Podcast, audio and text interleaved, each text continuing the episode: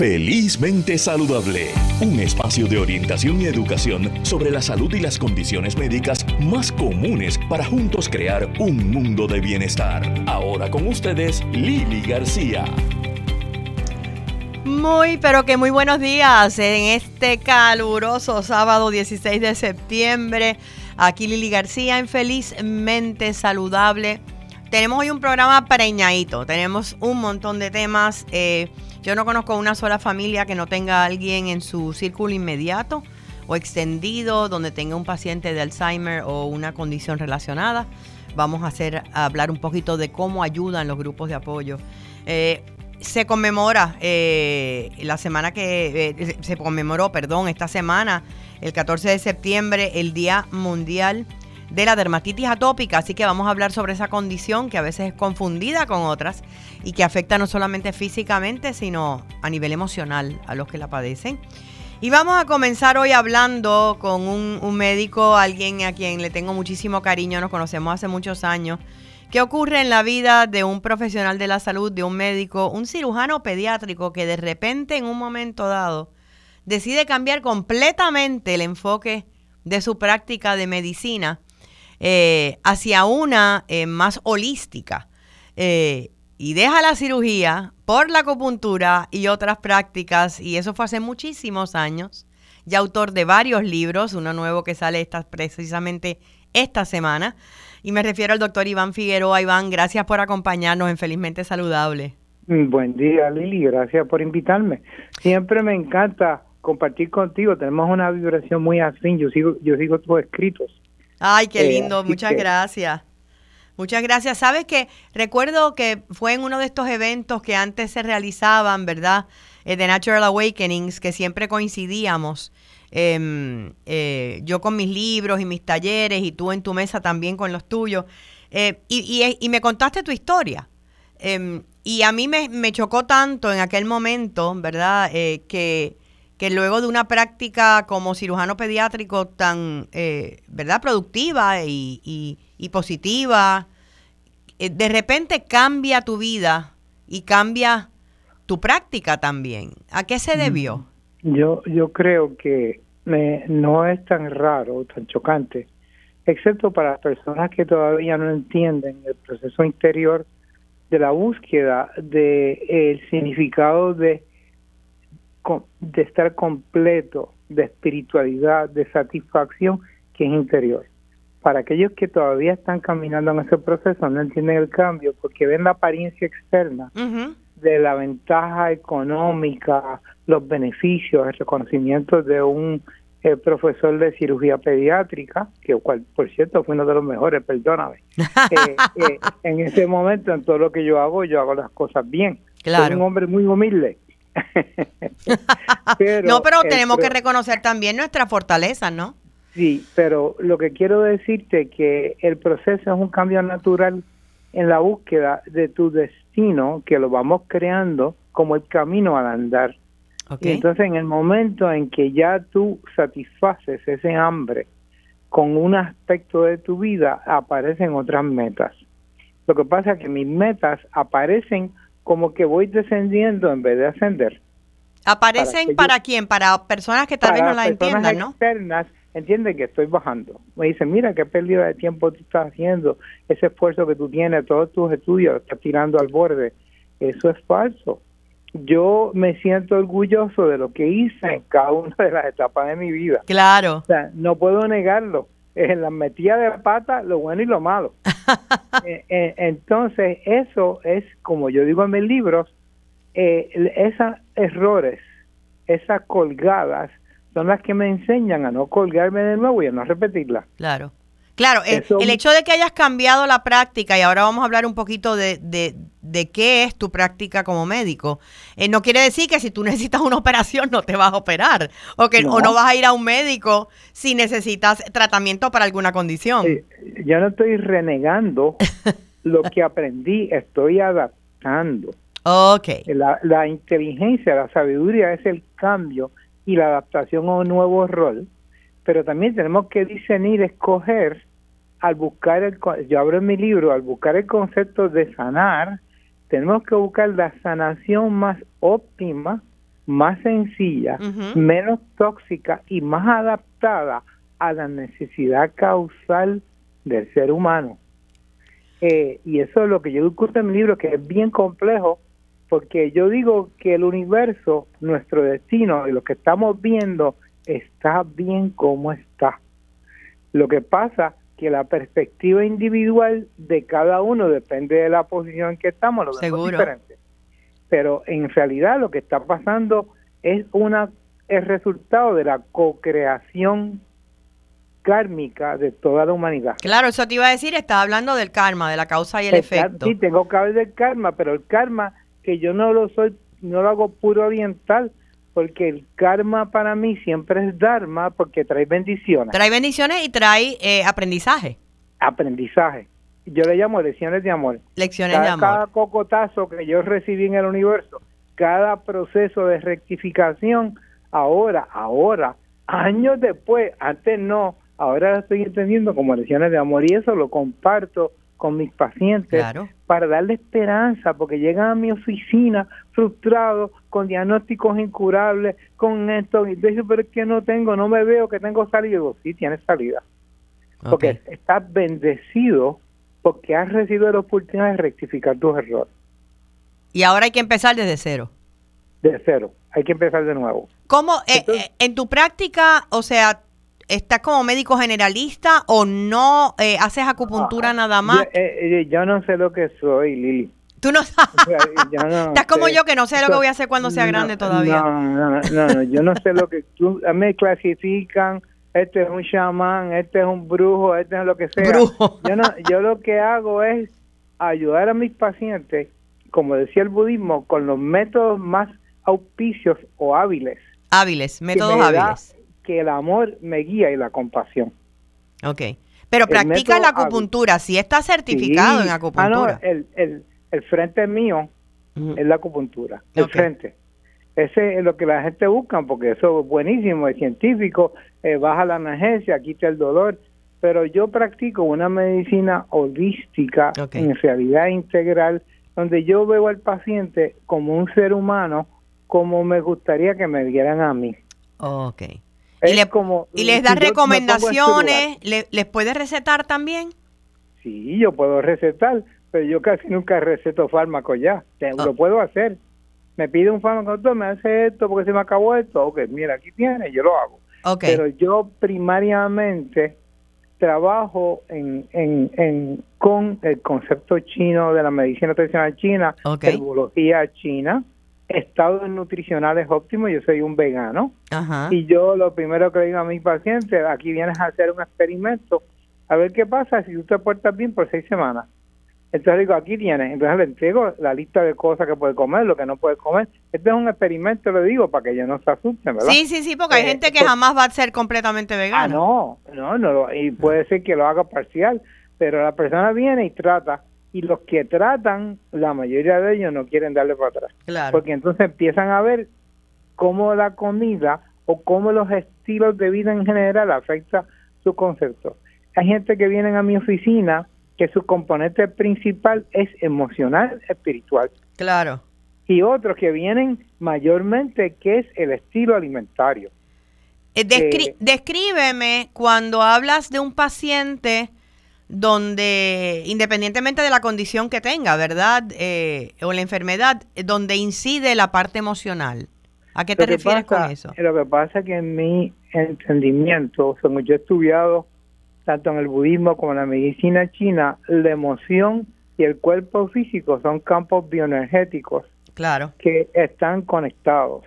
Eh, lo que pasa es que no nos damos cuenta, pero por ejemplo, vamos a hablar cuando tú eras jovencita, cuando te enamoraste. Más jovencita, más. el primer en aquel y el corazón decía, y empezaba, entonces empezabas a sudar. Hay mujeres que van al baño tienen que orinar. O sea, eso es un efecto mental sobre la fisiología del cuerpo que lo controla el sistema nervioso autonómico. Entonces, hay una conexión y se sabe que las depresiones son estados fisiológicos de eh, desbalances autonómicos que lo llaman, que son creados por desbalances arriba de la serotonina. Okay.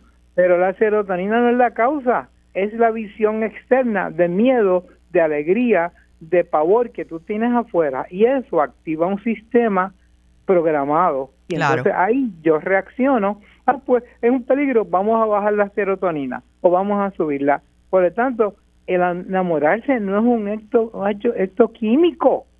No, Yo no puedo preparar una, una fórmula de la poción mágica para que vaya a mi oficina una persona y se enamore don Pepe de ella. No. Digo, tómate esta, tómate esto, mira, esto yo te la preparo, dáselo, esto lo va a poner enamorado de ti. Eso no es cierto. no es químico. La empatía kármica, ¿por qué tú estás aquí hablando conmigo hoy? Es kármico. Es kármico, definitivamente, hay una relación kármica. tú y yo nos vemos, nos hemos pasado, nos hemos chocado, yo te he visto en tu progreso, eh, te veo, tu visión es tan afín con la mía, que yo digo, pero es increíble, parece hermana mía. Eh, pero es que estudiamos en el, mismo proceso. Ahora, tu experiencia y la mía pueden ser diferentes. Claro. Eh, claro. Pero hemos tenido muchas cosas comunes. Pero definitivamente, eh, sí, hablo constantemente acerca de la relación entre las emociones y el cuerpo físico. Y lo que quería entonces es ir directamente para las personas conozcan más tu trabajo. Tu nuevo libro es el número qué? Iván? Número 5. Número 5, qué maravilloso. Spirituality 201, Discovering the Inner Healer, y lo estás publicando en inglés primero, pero ya en menos de un mes me dices, ya está saliendo en español. Sí, ya sale la versión española. Y este próximo... este libro, dime, dime, Este próximo 24 de septiembre lo vas a estar presentando el domingo que viene, no mañana, el próximo, en Casa Norberto, allí en Plaza Las Américas. Eso es correcto. Y, le llamas un manual para la sanación de pacientes y terapeutas. ¿Qué podríamos encontrar en este libro?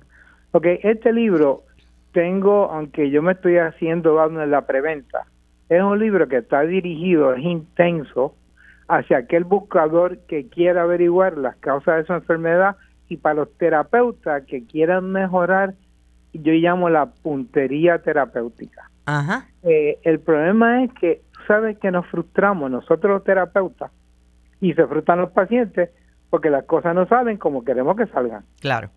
O sea, yo no, yo tengo pacientes que le pongo dos o tres agujitas encima y viene con 20 síntomas y salen sin síntomas. Y a veces digo, pero ¿qué yo hice? Entonces vengo otro paciente que le caigo encima con él, le trabajo, trabajo, trabajo, y esa persona no hace ni en la primera efecto terapéutico. Entonces, yo soy el mismo terapeuta. Claro. Yo tengo la misma intención. Entonces, lo que cambia es la receptividad kármica del paciente. Si está abierto o abierta a lo, a lo que tú le estás ofreciendo. Está más duro aprender de la metida de pata. Ok. ¿Entiendes eso? O sea, toda enfermedad es un desequilibrio, es una llamada, una alarma de tu auto que te avisa porque no les está echando la gasolina correcta, primero. Ok. Entonces, cuando tú no le echas, no tratas a tu cuerpo bien, maltratas, el cuerpo te maltrata para atrás. Entonces, el proceso es que mucha gente y el sistema moderno de la medicina te educa, el médico me va a resolver los problemas. Y todo va a ser en la mano de la farmacología, lo que usted diga, doctor. Sí. Aunque déjame decirte, Iván, está cambiando. Eh, se está hablando mucho, y yo que entrevisto muchísimos médicos, ¿verdad? A través de mi trabajo con B-Health, em, eh, eh, escucho todo el tiempo como hablan del cambio en estilo de vida, del cambio en nutrición como los pacientes están buscando alternativas. A veces cuando los mismos médicos no los no las creen. Tú sabes, se está cuestionando un poco más lo establecido. Tengo, que tener un poquito de escepticismo eh, en ese cambio, porque yo, sin juzgar a nuestros colegas, lo que pasa es que la práctica de la medicina ha disminuido para muchas personas y tienen que buscar ahora alternativas que atraigan a esos pacientes. Ah, bueno, claro. Eh, entonces, eh, lo que está pasando es que ahora la medicina alternativa sí puede generar un ingreso a los médicos que no, no tenían antes, porque están sumando por eso mucha gente estudia acupuntura, por eso entiende las terapias intravenosas, todo eso ahora está de moda.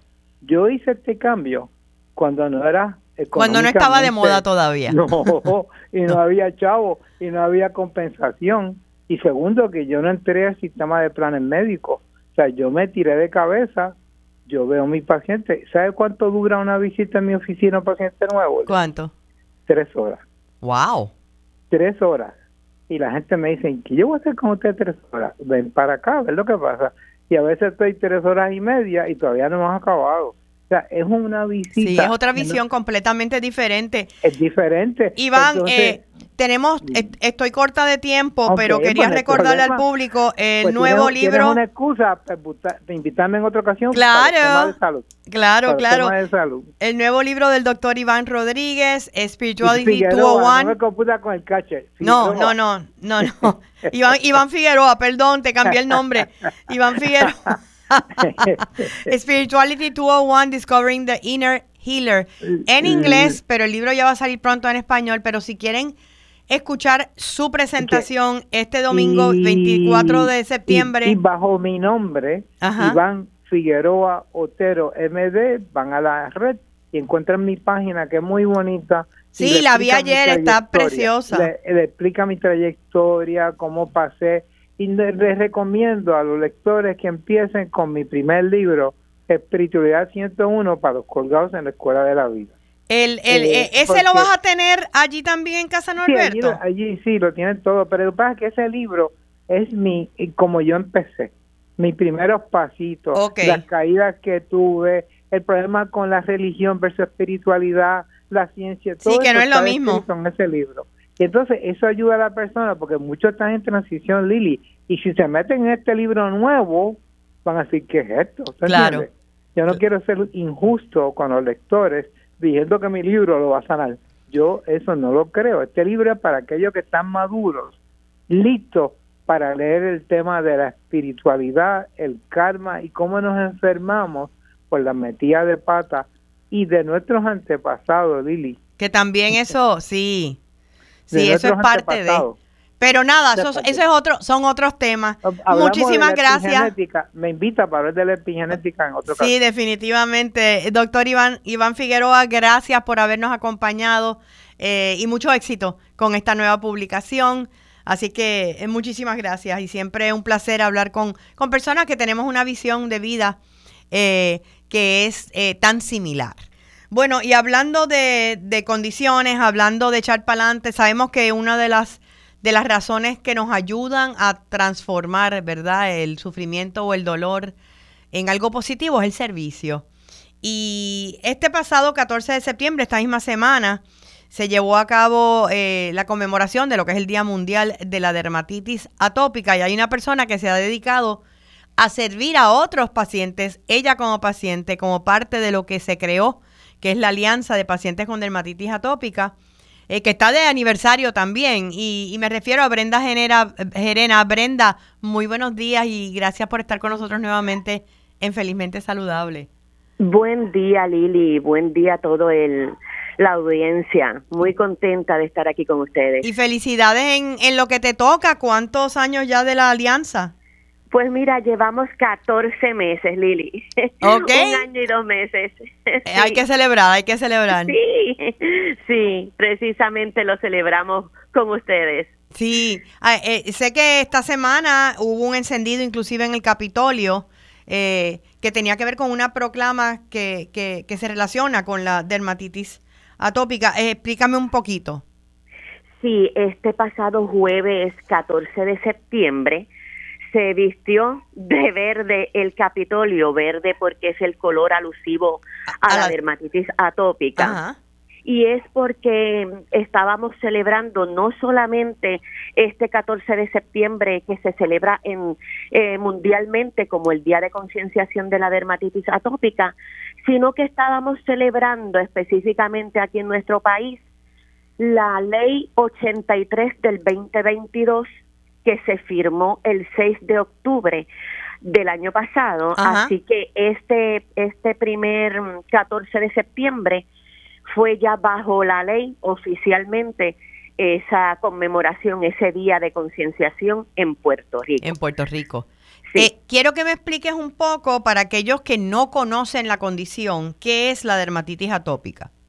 Sí, la dermatitis atópica es una condición inflamatoria crónica de la piel.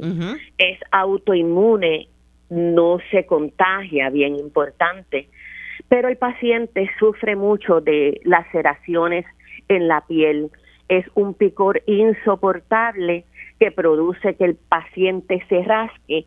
Al rascarse se abre la piel, se pueden producir infecciones, se exacerba la piel y es como un ciclo, ¿verdad? Lo que llaman un ciclo atópico. Esto causa estrés, puede ser que el paciente se exacerbe porque tenga estrés, como que no tenga estrés, le dio el brote y entonces se lo produzca. Así que tiene que ver, ¿verdad? Todo eso está unido a, a esas exacerbaciones en la piel. En la piel. ¿Cómo está tu condición? Yo sé que, que tú siempre la has mantenido controlada.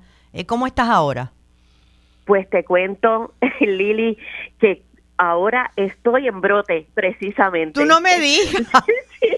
Pero ¿cómo va a ser si hablamos hace poco y estaba súper bien? Estaba súper bien, estuve muchos años, eh, ¿verdad? controlada, pero estos días han sido de tanto estrés con esta actividad eh, y otras más que, ¿verdad? Tenía como que mucho trabajo. Pero Oye, tú, tú vas a tener que bajar la aplicación Respira con Lilia, tu celular.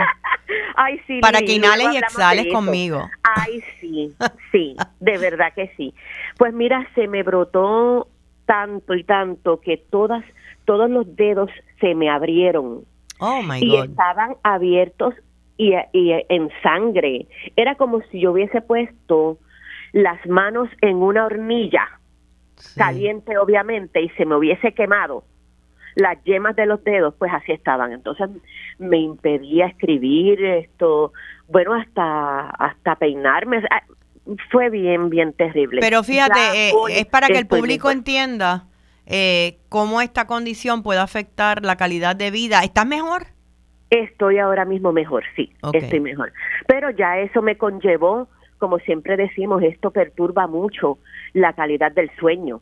Sí. Por, ese picor, o sea, días sin dormir, eh, todo lo que conlleva la condición, la enfermedad. ¿Dónde, eh, porque todo lo que tú conoces, lo que conocen otros pacientes, este, más los médicos que colaboran con ustedes, ¿dónde puede el público obtener información? Sobre la alianza eh, para, para, no sé si ustedes ofrecen charlas, este tipo de, todo este tipo de servicios. Sí, mira, pueden accesar nuestra página en Facebook, que es la más activa que está. Asimismo, Alianza de Apoyo al Paciente con Dermatitis Atópica. Es un poco largo el nombre, pero entonces le pueden poner sus siglas AAPDA, como okay. con dos A. Pero es así, Alianza de Apoyo al Paciente con Dermatitis Atópica.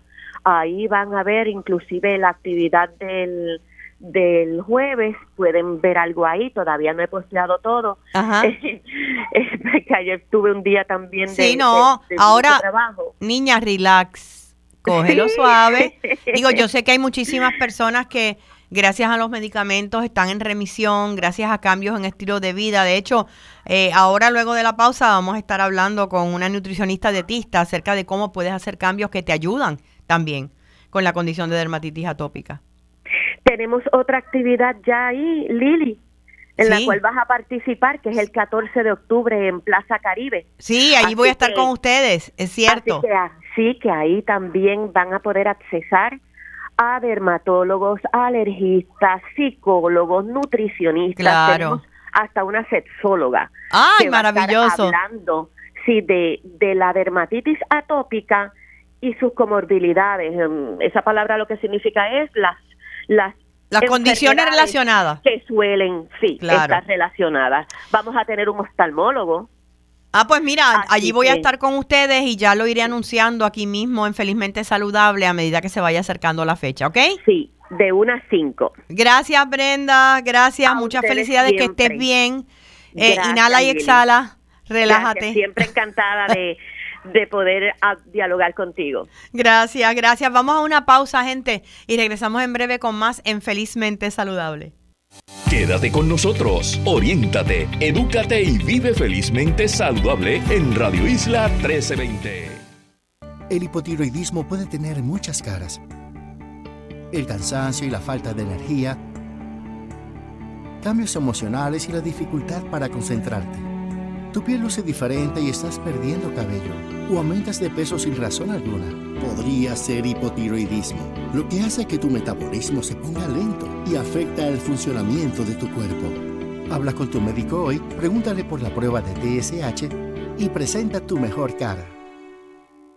Seguimos con más en Felizmente Saludable. Ahora con ustedes, Lili García.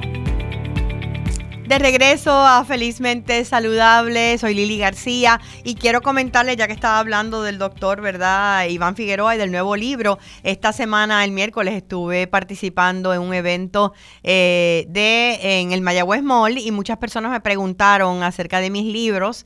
Em, obviamente, pues allí no hay librería en, en el mall, pero sí está cerquita en Aguadilla Mall, ahí en la casita Books, Marisol y Paco tienen mis últimos, los más recientes, los últimos cuatro libros están allí eh, para ustedes, así que eh, los que estén interesados en el área oeste, eh, todos los secretos de las personas felices, lo que nos dejó María, que es cómo trabajar las crisis, ¿verdad?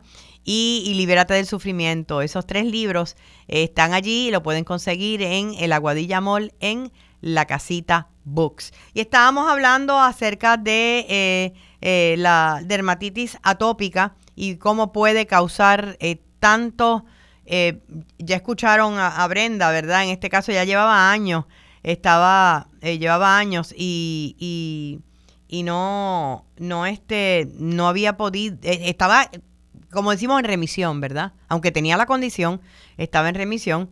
De repente ahora, pues, se le ha brotado. Eso ocurre. Eso es para que vean cómo las emociones y el estrés afectan el físico, cómo eh, eh, cambia, y yo que tengo una condición autoinmune, que es la artritis reumatoide, me doy cuenta también cómo el, cuando no manejo las emociones, cuando hay mucho estrés, cuando no canalizo, se siente. El cuerpo te responde.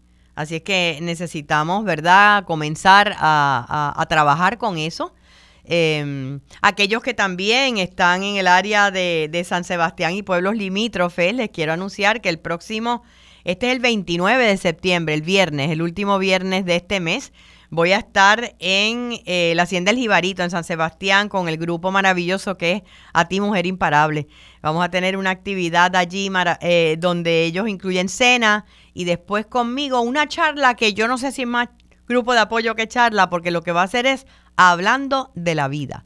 Ustedes preguntan y yo respondo lo que pueda, ¿verdad? Eh, y desde mi perspectiva y desde mi experiencia. Así que aquellos que quieran eh, pueden comunicarse, ¿verdad?, con Hacienda El Jibarito eh, en San Sebastián, viernes 29 de septiembre, desde las 6 de la tarde, hablando de la vida con Lili. Y hablando de cosas importantes, continuamos con el tema de la dermatitis atópica y cómo eh, los cambios en el estilo de vida, en la alimentación, pueden hacer una diferencia. Y tenemos con nosotros a la nutricionista y dietista Aida Cisco. Aida, gracias por estar con nosotros. Muy buenos días, Lili, a, a todos los radio oyentes. Agradecida de poder colaborar contigo en esta mañana del sábado. Cuéntame un poco de cómo, yo no sé si es qué alimentos no deben comer los pacientes de dermatitis atópica o o qué alimentos sí deben comer, qué ayuda y qué desayuda. Sí, sí. Una de las cosas que a mí me gusta siempre resaltar es que en la detección temprana, eh, si lo bueno de la dermatitis atópica es que si nosotros somos proactivos en la niñez, se puede combinar también una alimentación antiinflamatoria, que ya voy a hablar los alimentos, pero se puede combinar la alimentación antiinflamatoria con la posibilidad de explorar si hay alergias a ciertos alimentos. Existen lo que son las alergias a la leche, el huevo, el pescado, los crustáceos, las nueces, el maní, el trigo, la soya y, los, y el sésamo o el ajonjolí. Estos alergenos, si nosotros identificamos la dermatitis atópica eh, temprano en la niñez, podría también evaluarse si existe la presencia de estos alergenos para eliminarlos de la dieta.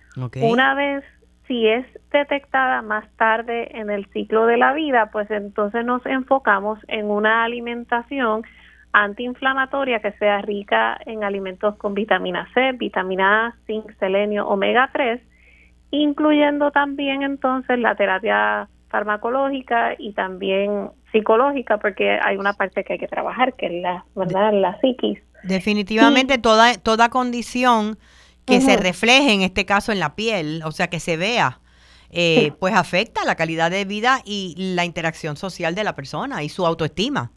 Exactamente. Así que, ¿cuáles son los alimentos? Como me estás preguntando, pues lo primero que vamos a buscar son alimentos que provean vitamina D. Sabes que estamos acostumbrados a escuchar de la importancia que tiene para la salud de nuestros huesos, sin embargo, tiene un rol en el sistema inmunológico, la vitamina D. Por lo tanto, si nosotros hacemos un buen uso del sol, digo buen uso del sol porque no es que usted va a ponerse rojito como el tomate, no, no, pero esos 15 minutos a 20 minutos de exposición solar antes de las 9 de la mañana o después de las 4 de la tarde, si tiene pieles pigmentadas, ojos oscuras es mayor tiempo, pero además de la luz solar, estamos hablando de algunos hongos o setas, la yema del huevo, productos lácteos, pescados de agua salada, productos enriquecidos con vitamina D, son una alternativa adicional a la exposición solar. Ok, y se puede usar suplemento también, ¿no? Sí, toda suplementación se hace bajo supervisión. Inclusive lo que estamos hablando hoy de alimentos, yo siempre le digo a los pacientes, esto no sustituye la consulta, al contrario, es bueno que usted tenga la información para que la pueda consultar antes de implementar. Seguro. Pero, pero sí, la suplementación bajo supervisión médica podría ser una alternativa. También tenemos lo que son los probióticos. Los probióticos son bacterias beneficiosas que se encuentran en alimentos como el tempeh, que es un producto de soya, es como un tofu más durito, por decirlo así. Ese no lo había escuchado, fíjate. Sí, sí, se utiliza mucho en la comida em, oriental, Este, en la India, pero es un producto a partir de la soya fermentada que es rico en probióticos el sauerkraut o el repollito que mucha gente utiliza para las salchichas o el hot dogs. Ese repollo fermentado es excelente fuente de probióticos. También tenemos el yogur. Tenemos también el kefir, que es una bebida fermentada. El kefir, sí. Y el, espérate, lo que me estás diciendo ahora es porque ayudan a bajar inflamación. El, los probióticos, lo que se ha estado estudiando, como son bacterias buenas, Ajá estamos tratando de identificar y se ha visto prometedoramente que las bacterias del sistema digestivo, mientras hayan más buenas que malas, puede ayudar al sistema inmunológico y a su vez a la piel, porque se está estudiando mucho cómo la, la población de bacterias malas podría influir en inflamaciones en la piel. Okay. ¿Okay? Así que se está estudiando cómo el, el efecto de los probióticos, de esas bacterias buenas, pueden ayudarnos a que haya un ambiente favorable para que la integridad de nuestra piel e inflamación no ocurra. No ocurra, o por lo menos se disminuya. Sí, sí, o se disminuya. Porque también se está estudiando esto de los probióticos en el embarazo y cómo la alimentación de mamá también podría ayudar a condiciones como la dermatitis atópica en el niño más tarde. Más tarde, wow. Sí, sí, porque como nosotros decimos, la alimentación es vital en todas las etapas del ciclo de vida. Seguro. Incluyendo en, el lecho de muerte también es importante. Es bien importante. Así que hablando del probiótico, es más bien como esa flora ayuda a la integridad de la piel, a la inflamación. O sea que estamos hablando de vitamina D, estamos hablando de probióticos, ¿qué más? El omega 3. El omega el omega 3 se está evaluando no solamente el embarazo, sino también una vez la condición, la condición está desarrollada para ayudar nuevamente a lo que es la inflamación. Inclusive en el embarazo podría reducir el riesgo de la dermatitis atópica y la sensibilización a los ácaros del polvo, que eso también podría ser un detonante a la dermatitis atópica entre los alimentos que incluyen se encuentran las semillas de chía, las semillas de cáñamo o la hemp.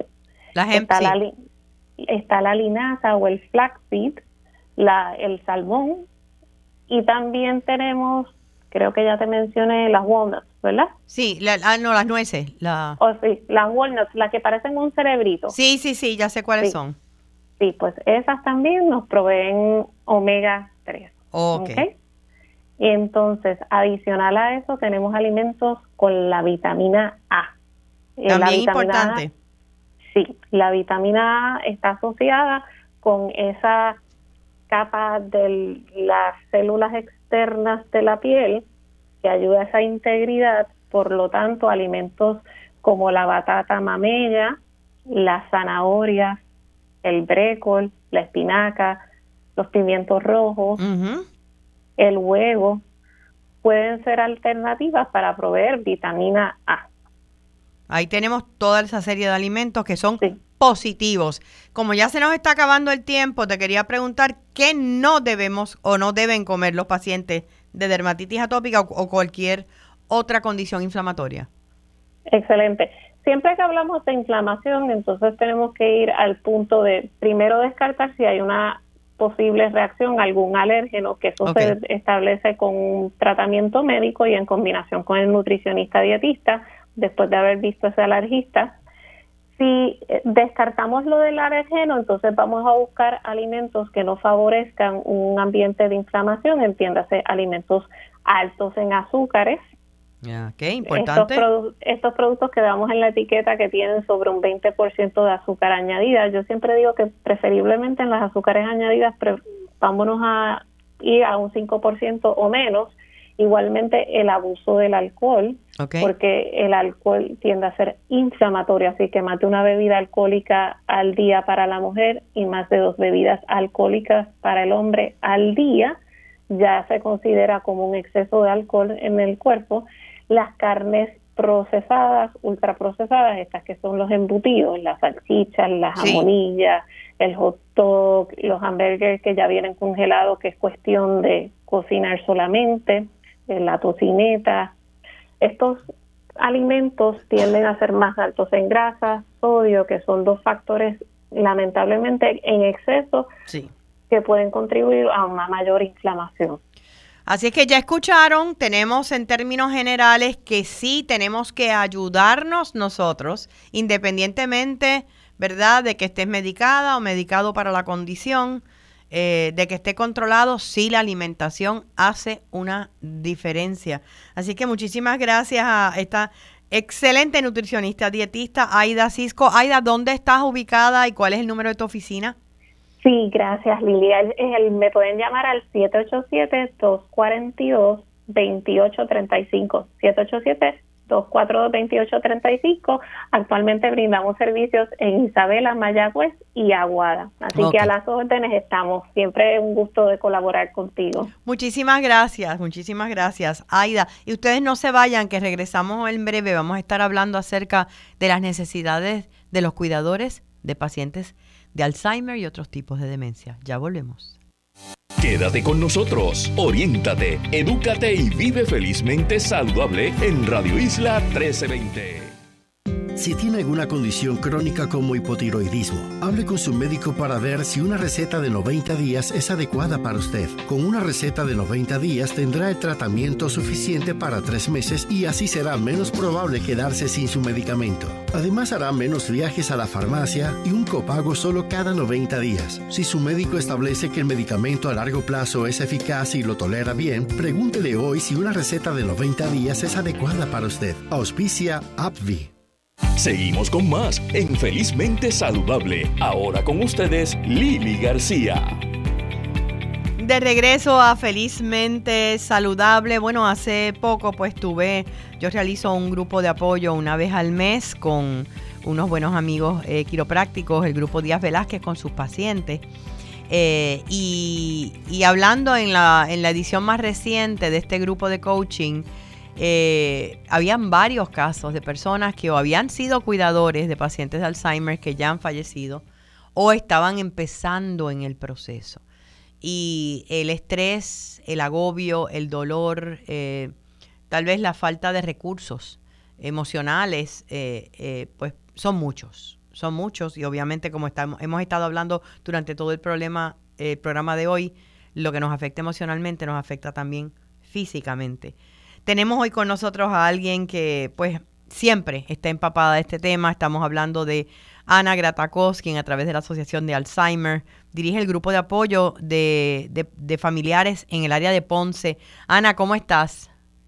Bien, muy contenta y agradecida de que me hayas invitado a tu programa de hoy, Lili. gracias. Estaba hablando de lo difícil que es, especialmente al principio, cuando una familia, cuando una persona, ¿verdad?, eh, eh, tiene a su cargo eh, una persona con, ya sea con Alzheimer o con cualquiera de las condiciones relacionadas.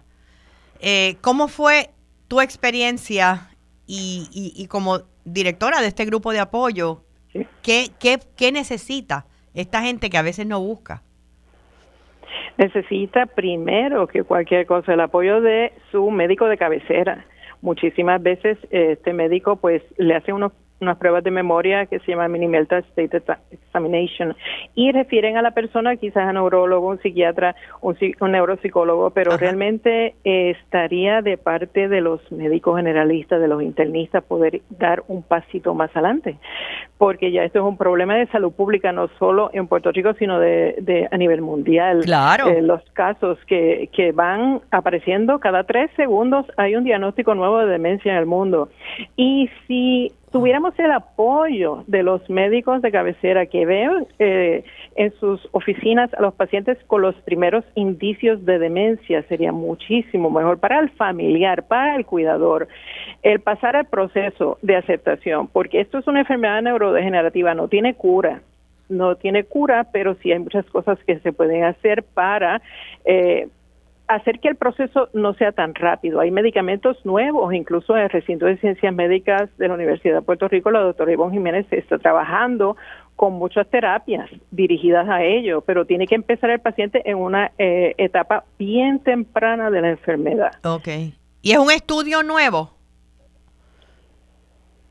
Realmente no es nuevo el estudio, lleva muchos años, pero no comenzó en Puerto Rico. El estudio se inició en Finlandia con la doctora Mia Kiripelto. Okay. Este, eh, y es uno de los estudios, porque realmente se están haciendo varios estudios en el recinto de ciencias médicas. Este estudio específico ah, trabaja con factores de riesgo, porque se sabe que medicamentos, cientos de medicamentos han sido probados por la FDA y todos se han caído, solamente unos que son muy recientes como lecanemab se han, se han podido aprobar, pero modificando factores de riesgo también podemos hasta prevenir en un 40% los casos de demencia. Y este es uno de los estudios que se llama FINGERS.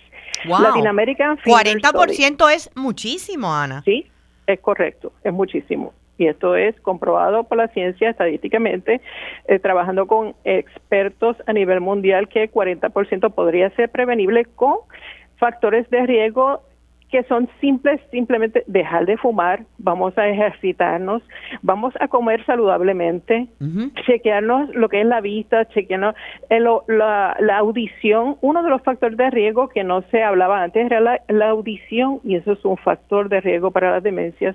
El aprender cosas nuevas y, y, y no simplemente ahora después de, de, de estar en una edad adulto mayor, sino desde la niñez claro, estar constantemente porque la gente piensa que es, por ejemplo, que hacer su sudoku, hacer eh, eh, crucigramas, pero lo que necesitas es aprender algo nuevo, porque si haces sudoku por 20 años, pues son las mismas destrezas a nivel neurológico. Correcto, no estás haciéndole un favor al cerebro haciendo lo mismo todos los días. Seguro. Por eso es que hay que aprender cosas distintas y desde antes, porque cuando una persona empieza, empieza a presentar los primeros signos de demencia, es que hace quizás 10 o 20 años o quizás 30 que ya es estos cambios están surgiendo en el cerebro de la persona. Una persona que se ha diagnosticado a los 70 años probablemente empezó a desarrollar las placas a los 40 años. Por eso es que mucho antes debemos eh, planificar, eh, tener una vida más saludable. Vamos a, hacer ejercicio poco a poco, vamos a cambiar los estilos de vida y, es importante consultar con el médico de cabecera y promover lo que es eh, estilos de vida saludables. Cuando hablabas al principio, que fue lo primero que te vino a la mente en términos de el apoyo del médico. Correcto. ¿Qué es lo que tú entiendes que a veces no dan? En Puerto Rico habemos alrededor de 40 grupos de apoyo en diferentes pueblos, incluyendo Culebra y Vieques. Que este médico tenga este listado de los grupos de apoyo de la Asociación de Alzheimer de Puerto Rico a mano Una de las cosas más importantes que nosotros eh, hacemos en el grupo de apoyo es orientación a la persona, porque eh, no sabemos eh, cuando tenemos este diagnóstico de un familiar, ¿qué vamos a hacer primero? ¿Qué hago? ¿Quién me puede ayudar?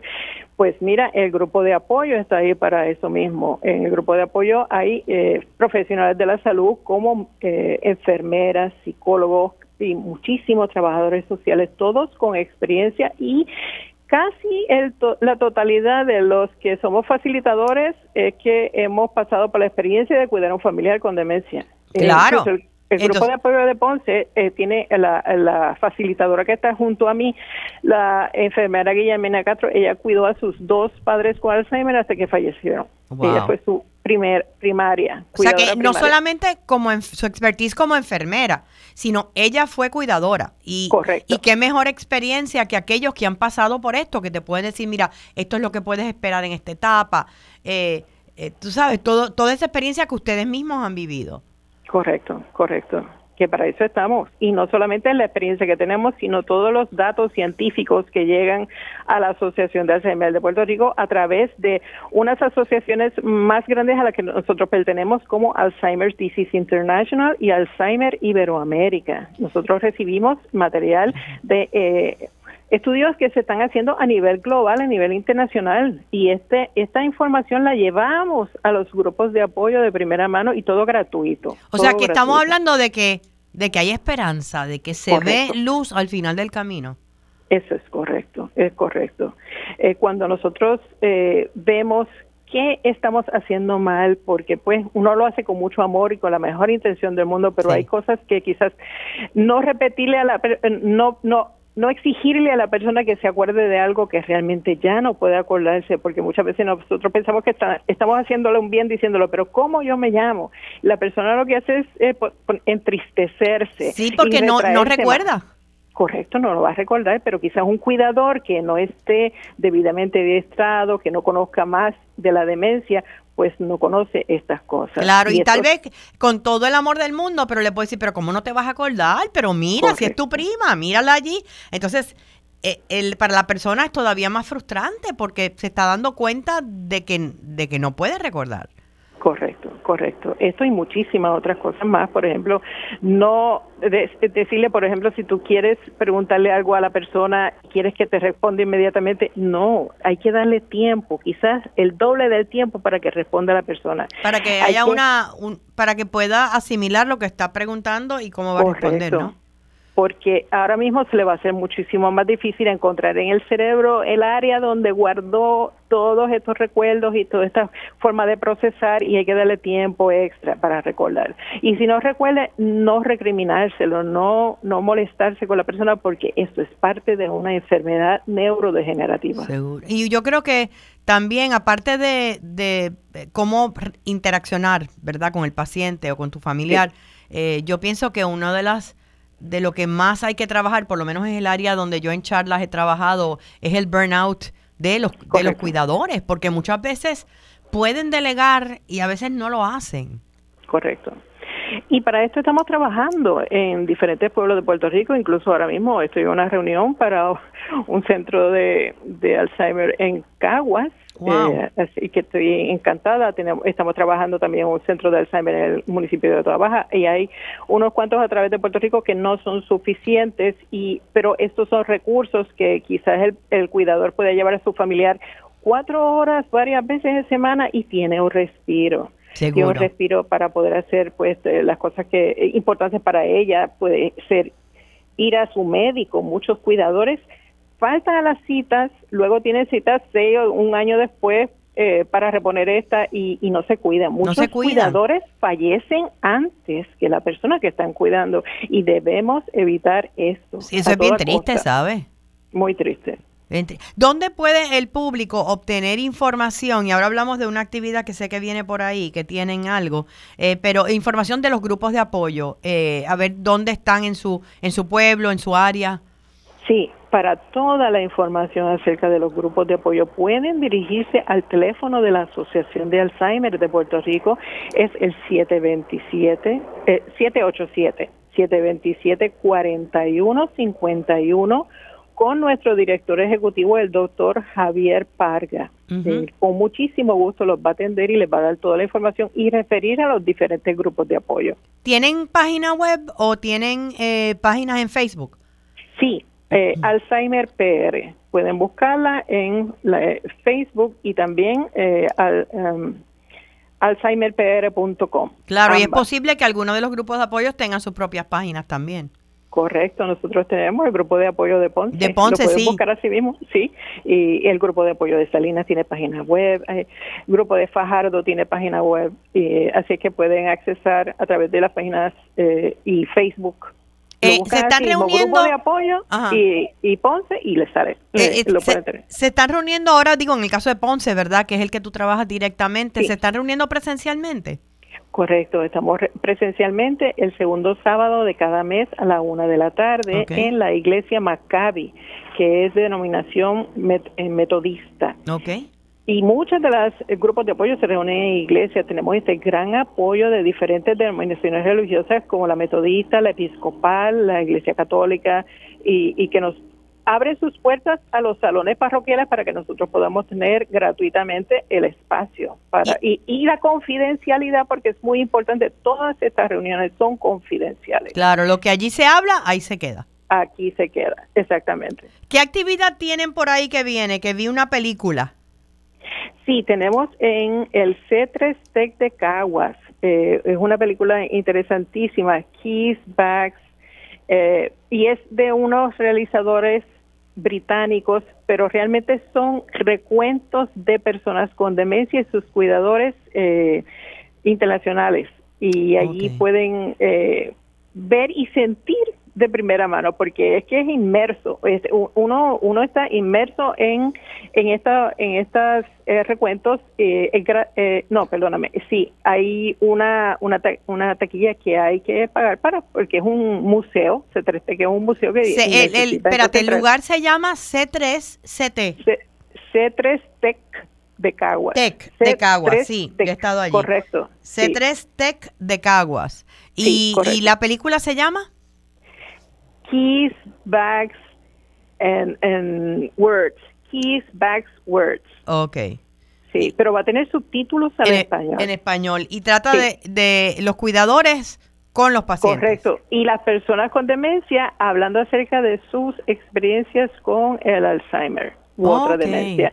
Y va a ser a las 5 de la tarde el sábado 23 de septiembre, abierto al público general. Pueden ir hasta niños a ver la película y eso es muy importante. Nosotros fomentamos que desde la niñez conozcan que la demencia es una enfermedad como enfermedad cardiovascular, como la enfermedad del hígado. O sea, es otro tipo de enfermedad, pero es del cerebro. Es muy importante que estén conscientes los niños desde pequeños y muchos de ellos ayudan, ayudan a sus abuelitos con demencia a leerle libros o a ir a pasear al patio o a pasear al perro por, por el vecindario, así que hay que envolver a todos en la familia. Yo creo que involucrar a los niños es maravilloso porque empezamos a desarrollarles eh, la empatía, la compasión, eh, cuando son pequeños y que ellos entiendan también eh, la labor de, de, de la prevención.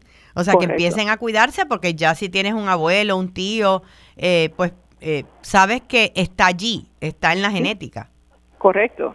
Eh, y, prevenir y, y, hacer, como diría yo, el estilo de vida. Esto es algo que uno va creando todo el tiempo. Es un hábito, buenos hábitos de estilos de vida. Eso es lo que nosotros queremos que las personas se lleven a sus hogares cuando escuchan nuestras charlas. Vamos a empezar poco a poco. Por ejemplo, si a mí, me gustan mucho los refrescos carbonatados que tienen azúcar, pues mira, voy poquito por sustituyendo por agua. Por otras cosas. Es, poco a poco uno lo va logrando. Si uno no es una persona que hace mucho ejercicio, pues mira, poco a poco va dando la vuelta y otra vez vas y dando vueltas alrededor del parque. O sea, es es es poco a poco, es como tú Pero hacerlo. tu cuerpo. Y con, con eh, supervisión del médico de cabecera, siempre muy, muy importante. Cuéntame dónde se pueden obtener los boletos para esta película el sábado 23 de septiembre en CT3 Tech de Cagua. Sí, Sí, pueden llegar allí directamente y pueden comprar el boleto en la entrada, Así que eh, los esperamos a todos para que puedan disfrutar con nosotros porque luego de la película va a haber un conversatorio acerca de las impresiones de la película en, en un panel y con los eh, con el público asistente. Que eso es bien importante. Repíteme, Ana, la, el, la página web donde el público puede entrar a buscar información. Sí, si es de Alzheimer es alzheimerpr.com alzheimerpr.com y ahí tienen el teléfono de la Asociación de Alzheimer, pueden llamar, pueden obtener información sobre dónde, en qué área geográfica, ¿verdad? Están eh, y qué grupo de apoyos hay cerca. Y material informativo en PDF también, porque si hay personas que no pueden llegar a las ferias de salud o, al grupo de apoyo, también hay material en PDF que pueden descargar en sus hogares. Pues mucho éxito. Ojalá que este centro en Cagua se dé pronto. Eh, sabe que pueden contar conmigo como colaboradora en lo que necesiten. Eh, siempre la Asociación de Alzheimer sé el compromiso que tiene con los pacientes y sobre todo con los cuidadores, que muchas veces son los que más se cargan en todo este proceso. Así que gracias a ti, Ana. Muchísimas gracias, Lilia, a todos los oyentes. Gracias. Hasta pronto. Era, estábamos conversando con Ana Gratacosa, ella dirige el grupo de apoyo para familiares de pacientes de Alzheimer en el área de Ponce. Eh, como ya escucharon, hay grupos de apoyo en muchos pueblos de la isla. Busquen ayuda. Es una carga fuerte. Es algo que puede hacerse con mucho amor, pero que como cuidador puede terminar afectando tu calidad de vida y tu salud. Escuchen lo que mencionó Ana, que hay veces que los cuidadores mueren antes del paciente. Y es porque dejaron citas médicas, eh, nunca hay algunos que es que sencillamente no quieren dejar a la persona con más nadie. Necesitamos soltar, necesitamos dejar. Gente, será hasta la semana próxima. Nos vemos eh, en Atillo. Esta noche estoy con la obra Mejor Sola que Mal Acompañada junto a Marian Pavón. Y también mañana, y todavía hay boletos, pueden llegar al Teatro Monroso de Atillo para el matiné de las 4 de la tarde. Desde dos horas antes de la función va a estar abierta la boletería. Y nos vemos y nos escuchamos en una semana que tengan una semana feliz y saludable, recordando siempre que la felicidad es una decisión personal. Hasta el próximo sábado.